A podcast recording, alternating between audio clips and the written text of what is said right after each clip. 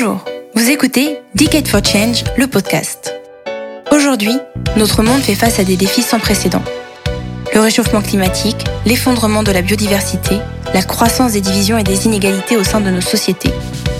Pour relever ces défis, 2020-2030 doit être la décennie de l'action. 10 ans pour transformer les bonnes volontés en résultats à la hauteur des enjeux. C'est la responsabilité de chacun. Mais comment faire? Decade for Change, le podcast, part à la rencontre de celles et ceux qui ne se contentent pas du diagnostic et des déclarations d'intention. De celles et ceux qui déploient des solutions concrètes pour accélérer la transformation de nos modèles, pour les rendre durables. Aujourd'hui, Charles Nicolas reçoit Anne Lemort, la cofondatrice du mouvement Chef for the Planet. Experte en politique publique internationale, notamment dans les domaines de l'environnement et du climat, Anne Lemort a travaillé pendant 20 ans au sein des Nations Unies et à l'OCDE. Elle a notamment été directrice de cabinet du Programme des Nations Unies pour l'environnement. Elle se consacre aujourd'hui à l'action climat et à la promotion d'une alimentation durable. Bonjour Anne Lemort. Bonjour. Vous avez créé il y a quelques mois un collectif, Chef for the Planet, qui réunit des producteurs, des chefs, des influenceurs d'opinion, qui sont tous désireux de se mobiliser pour accélérer la transition vers une alimentation durable, une alimentation responsable, à la fois vis-à-vis de notre planète et de notre santé. Quelles sont les grandes problématiques sur lesquelles vous souhaitez agir? Alors, nous avons lancé en, mai dernier l'initiative internationale Chef for the Planet avec Sébastien Ripari pour répondre aux grands défis de l'alimentation d'aujourd'hui. Et parce que nous voulions nous engager par le bien du bien manger et d'une gastronomie plus responsable dans la transformation nécessaire et urgente de nos systèmes agricoles et alimentaires. Et j'aimerais peut-être mentionner trois aspects qui me paraissent essentiels. D'abord, il y a un défi qui est le défi qui est peut-être le plus connu et depuis toujours, qui est le défi sanitaire. Que ce soit les problèmes de sous-nutrition ou les problèmes à l'autre extrême de santé liés au surpoids et à la mauvaise alimentation, euh, la relation entre la santé et l'alimentation est un enjeu euh, primordial. Sur la question du climat et de notre empreinte carbone, on parle de plus en plus d'alimentation zéro impact parce qu'à l'échelle planétaire, nos systèmes agricoles et alimentaires contribuent à environ un quart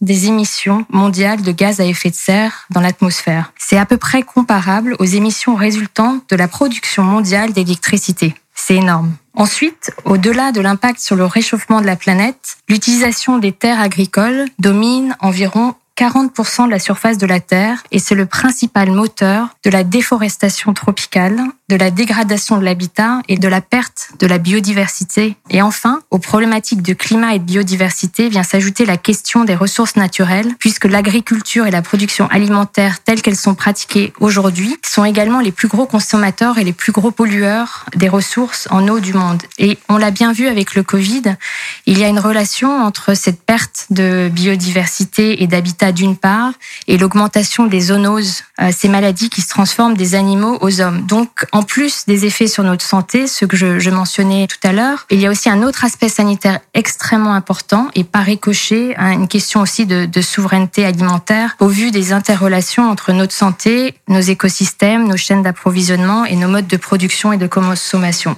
Et pour finir, peut-être j'aimerais juste mentionner aussi la problématique sociale, puisque dans ce contexte où nos systèmes agricoles et alimentaires majoritairement intensifs ont des conséquences dramatiques sur le climat et la biodiversité et sur nos ressources naturelles, notamment en eau, et dans un contexte où il faudra nourrir 10 milliards de personnes dans le monde en 2050, il faut aussi assurer bien entendu une alimentation saine et durable qui soit accessible au plus grand nombre. Et alors, quel rôle les chefs et les acteurs mobilisés au sein de Chef Force the Planet peuvent-ils jouer dans ce processus de transformation de nos modes d'alimentation? Est-ce qu'il s'agit de former les dirigeants d'entreprise? Est-ce qu'il s'agit de les aider à intégrer l'innovation au sein de leurs activités? Est-ce qu'ils sont en mesure d'insuffler de nouvelles habitudes de consommation? Quels sont leurs leviers d'action? Quels sont vos leviers d'action?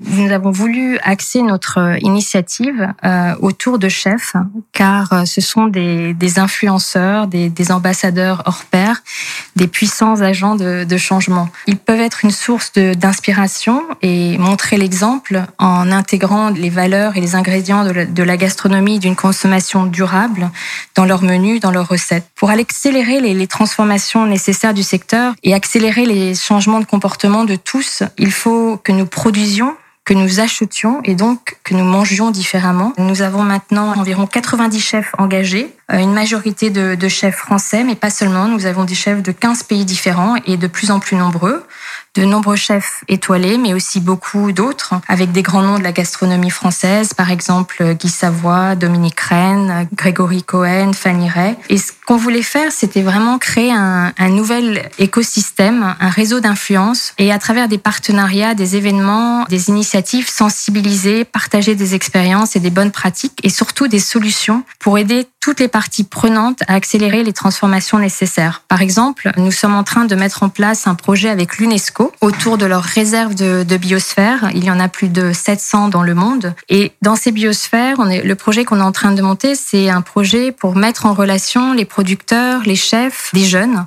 et pour montrer que l'agriculture et l'alimentation de demain, l'agriculture et l'alimentation respectueuse de, l'environnement, est aussi une agriculture qui génère de l'emploi la responsabilisation du consommateur ne suffira pas. Comme pour tous les autres secteurs, en fait, c'est l'offre qui doit aussi se transformer. Est-ce que la transformation de la filière alimentaire est en marche? Est-ce que c'est une réalité aujourd'hui? La filière de l'agroalimentaire commence à se transformer. Il reste beaucoup de choses à faire. Cela va trop lentement. Mais les agriculteurs, les grands groupes de l'agroalimentaire, les marchés du gros comme Ringis, prennent conscience de plus en plus des grands enjeux sanitaires, environnement et sociaux. Ils en prennent conscience et commencent à transformer leur business model, pas seulement par pur euh, altruisme et, engagement sociétal, mais aussi pour répondre aux nouveaux comportements et aux nouvelles attentes des consommateurs, notamment des plus jeunes, les, les nouvelles générations. Et ces groupes euh, savent bien que s'ils ne se transforment pas, ils ne pourront pas à terme générer du business et continuer à, à se développer. Il y a aussi beaucoup d'innovations, des startups dans l'agritech, la foodtech, des petites et des moyennes entreprises qui ont pour raison d'être une alimentation plus saine, euh, moins transformée, et celles aussi qui travaillent sur la problématique des invendus et du gaspillage alimentaire.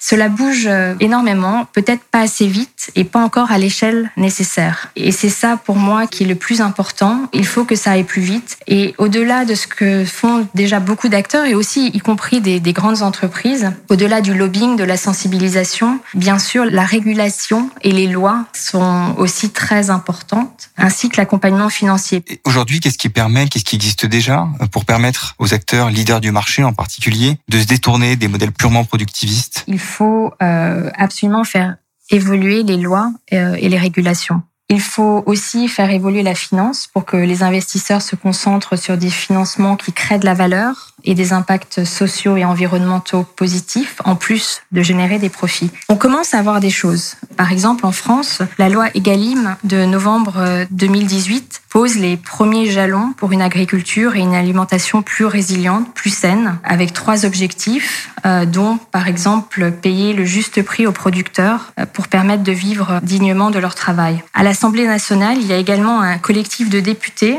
euh, de tous bords qui se sont euh, mis ensemble pour promouvoir le manger durable autour de Mounir Majoubi et Samantha Casbonne. Et euh, l'alimentation est aussi au cœur euh, des propositions de la Convention citoyenne pour le climat. De la même manière, au niveau européen, dans le cadre du pacte vert de l'Europe, le Green Deal, la Commission européenne a publié une nouvelle stratégie en mai dernier qui s'appelle De la ferme à la table pour promouvoir un système agricole et alimentaire plus, plus durable. L'année prochaine, le secrétaire général des Nations Unies va aussi organiser un grand sommet de haut niveau sur la transformation des, des systèmes alimentaires. Donc, encore une fois, je pense que ça va un peu lentement et que l'échelle n'est pas encore la bonne, mais en même temps, il y a quand même beaucoup d'initiatives en cours.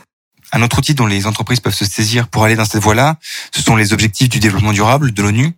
Il y en a un qui propose d'éliminer la faim, d'assurer la sécurité alimentaire. Est-ce que vous constatez aujourd'hui que cet objectif intègre réellement la stratégie des entreprises les plus concernées? Comme mentionné, je, pense que vraiment, euh, et c'est ce que j'observe, de plus en plus d'entreprises s'emparent vraiment de ces sujets et je pense que la crise du Covid accélère encore plus cette prise de conscience sur les relations profondes entre une alimentation responsable et durable et notre santé et au-delà de notre santé même de notre sécurité au sens primaire du, terme parce que sans, eau, sans nourriture, sûr, clairement, nous, ne pouvons pas survivre. il y a vraiment de plus en plus de start-up dédiées à ces sujets, comme par exemple les applis anti-gaspi, Phoenix ou Too Good To Go, les initiatives autour du vrac, les coopératives ou les entreprises qui proposent des produits frais, locaux, en circuit court, les AMAP par exemple, ou tout le réseau de la ruche qui dit oui.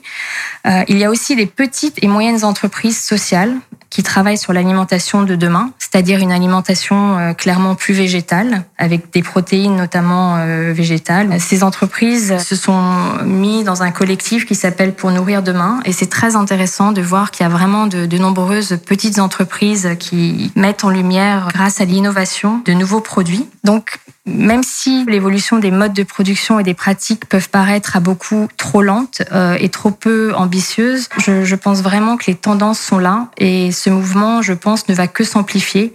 On le voit très bien, par exemple, sur les financements euh, qui vont à l'agritech et à la foodtech. Et je regarde et je suis de près en général ce qui se passe aux États-Unis, notamment sur la sur la côte ouest, en Californie. Et, et clairement, les investissements vont vont dans ce sens. Non seulement parce que maintenant il y a un consensus scientifique, mais également parce que il y a une véritable pression et prise de conscience, notamment chez les consommateurs euh, les plus jeunes. Cette prise de conscience, est-ce qu'elle est durable? Pendant le confinement, mieux manger, manger local, manger sain, c'était de vrais leitmotifs collectifs, c'était des mots d'ordre pour le monde d'après? Est-ce que cet élan existe encore? Je le pense. Et je pense même que c'est un mouvement qui, qui va s'accélérer euh, et, c'est pour ça que nous voulions créer cette initiative Chef for the Planet pour euh, essayer de capitaliser sur euh, sur cet élan et à travers l'inspiration que les chefs peuvent susciter. Et pour revenir à, ce que je disais sur les questions de l'importance de la sensibilisation, de l'éducation, de la formation, des labels aussi qui peuvent aider les, consommateurs dans leur choix. Je pense que si on se on se met tous en, ensemble, les pouvoirs publics, les collectivités locales, les ONG bien sûr, pour nous rappeler un peu à l'ordre et maintenir une pression, euh, les scientifiques pour continuer à nous éclairer sur ces sujets, euh, les entreprises, les consommateurs et les investisseurs. Euh, ensemble, nous pouvons vraiment continuer cette, cette transformation qui, qui est en cours. Merci Anne Lemort. Merci.